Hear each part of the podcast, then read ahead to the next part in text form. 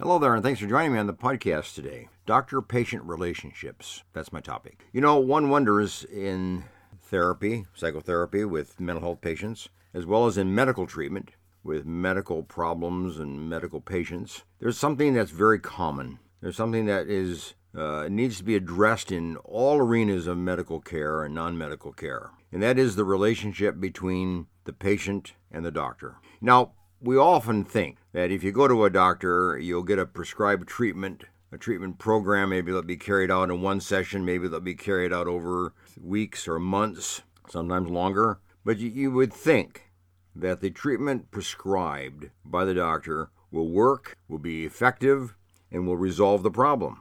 And that's what we expect, and often, often that happens. Often that is the outcome. And uh, but there are times when that's not the case. In other words, why do some patients benefit from a treatment protocol and some patients don't? Some respond quickly. Some respond over an extended, you know, period of time. It takes longer, much longer than the average person. Why these variations? Is it because of the treatment program? Eh, perhaps a little bit. But there's a lot, this has a lot to do with the doctor patient relationship. You see, a doctor applies a treatment program, protocol, and expects certain outcomes on the basis of past research, on the basis of past experience with a particular problem, presenting problem, and a particular prescribed treatment, you would expect some kind of an outcome. And on the basis of history, that's what you would therefore anticipate. But sometimes that happens, and sometimes that does not happen.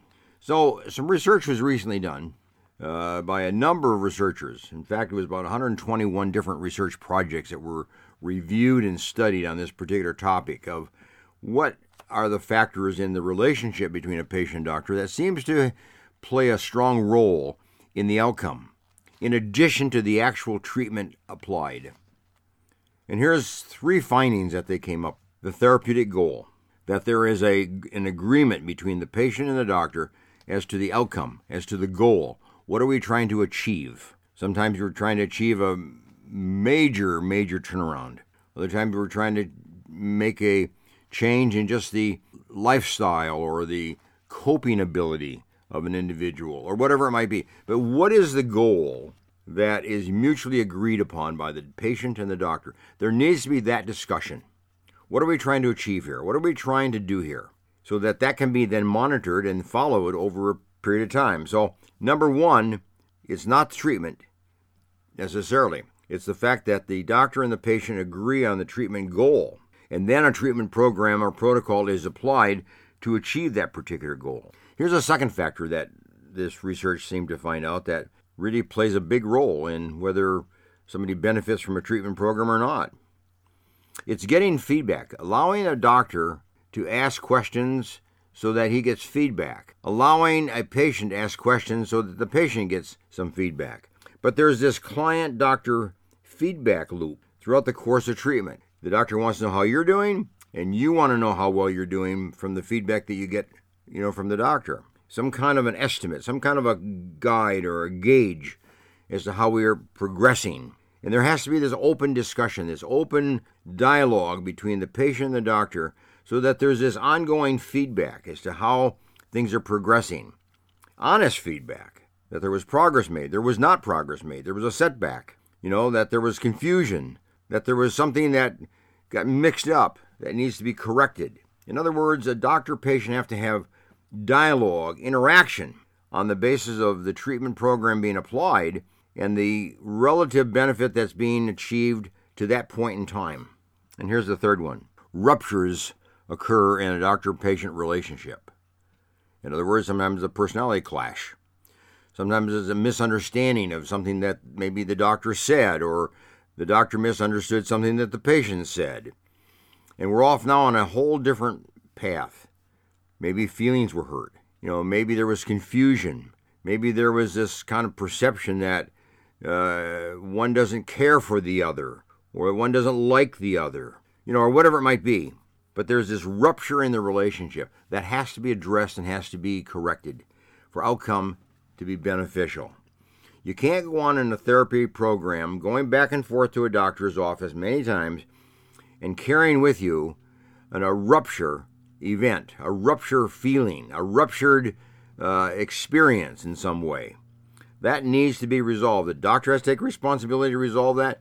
A patient has to take responsibility to resolve that so that there is this sense of togetherness, working togetherness.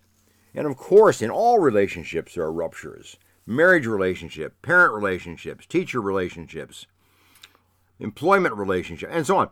We all have ruptures that occur at times, but they need to be addressed and need to be resolved, and so that you can move on as a team, move on together in working a relationship at the office, so that the treatment, whatever the treatment is that's being applied, will be effective. See, it's not just a matter of taking a pill or some medication and say, okay, that's going to solve my problem. You know, it's not just a matter of having some kind of x ray or having some kind of a intervention of some type. There's more to it than that. Those treatment programs work to a degree on their own, by themselves, but they work better when that patient doctor relationship is working at an all time high, working in a functional manner, not a dysfunctional manner. So make sure that in your doctor relationship, there is this opportunity for dialogue, this opportunity for feedback back and forth, this opportunity to clarify misunderstandings and maybe some hurt feelings or whatever they might be. Okay? Here's another point that is really important in making your treatment program effective, and that is a sense of empathy. The doctor needs to know that you care. You care about yourself, you care about the outcome, you care about the treatment, you care about him or her as a doctor. But you also want to know that, that does the doctor have empathy towards you? Is there an empathetic relationship? Is there a caring relationship? Is there a feeling that is good, you know, between the two of you in, in a uh, relationship? The, the feelings, the struggles, uh, just the point of view being expressed. That there's understanding, but there's also caring. And that's what we mean by empathy. Okay? And then there's another factor, and that is collecting data collecting information to measure the progress. You know, there are signs like blood pressure, there are indicators. The blood pressure is going up, the blood pressure is going down, and we know the numbers, like blood sugar levels. There are numbers there. They go up, they go down. And we measure the effectiveness of the treatment program according to how the numbers change over time. But getting a gauge on your relationship with your physician and the relationship between the doctor and the patient is much more uh, ethereal and much more vague and difficult to measure. So sometimes you have to ask, How are we doing? Do you feel that I'm cooperating? Do you feel like I'm helping you? Can I be of more help? What can I do to be of help? Do you, patients sometimes have to ask that of a doctor. Sometimes the doctor has to ask that question. How, how are we doing? Do I seem to care? Do I seem to understand? Do I seem to uh, to feel how you feel? Do you feel you, do you think I understand what you're trying to say and that I have a grasp of your difficulty and we're working on it together? We have a team relationship. Sometimes you just have to open the door to that kind of discussion. Doctors can ask that question. Patients can ask that question. Make sure that there is this collaborative relationship between the patient and the doctor at all times because when that relationship breaks down, the treatment program will be less effective, no matter what the treatment program is. And particularly if you're in some very high sensitive treatment programs, such as for cancer or diabetes, you know, or some of the very chronic diseases, Parkinson's, and so on. The relationship between the doctor and the patient is extremely important. The more serious the disorders are and the long term treatment programs that are implemented. So there must be this collaborative relationship where you're working together. You feel that you're on the same team. You feel that you have the same goal. You feel like you have the same objective. You have the same empathetic relationship for each other. You like each other. Doctor and patient, they like each other. You look forward to seeing patients come. You look you anticipate their coming because you enjoy the conversation, you enjoy the interaction besides the treatment program that's ever implemented. So it's that relationship that's critical, not just the treatment protocol that is utilized. So you have think of it in that sense. I think you'll find your treatment programs being even more enhanced and maybe more effective. Here's the last point that's important. There needs to be positive regard. You need to know, you need to feel, you need to sense that the doctor likes you and has kind of a positive feeling towards you And he needs and she needs to know that you have a positive regard for him or her.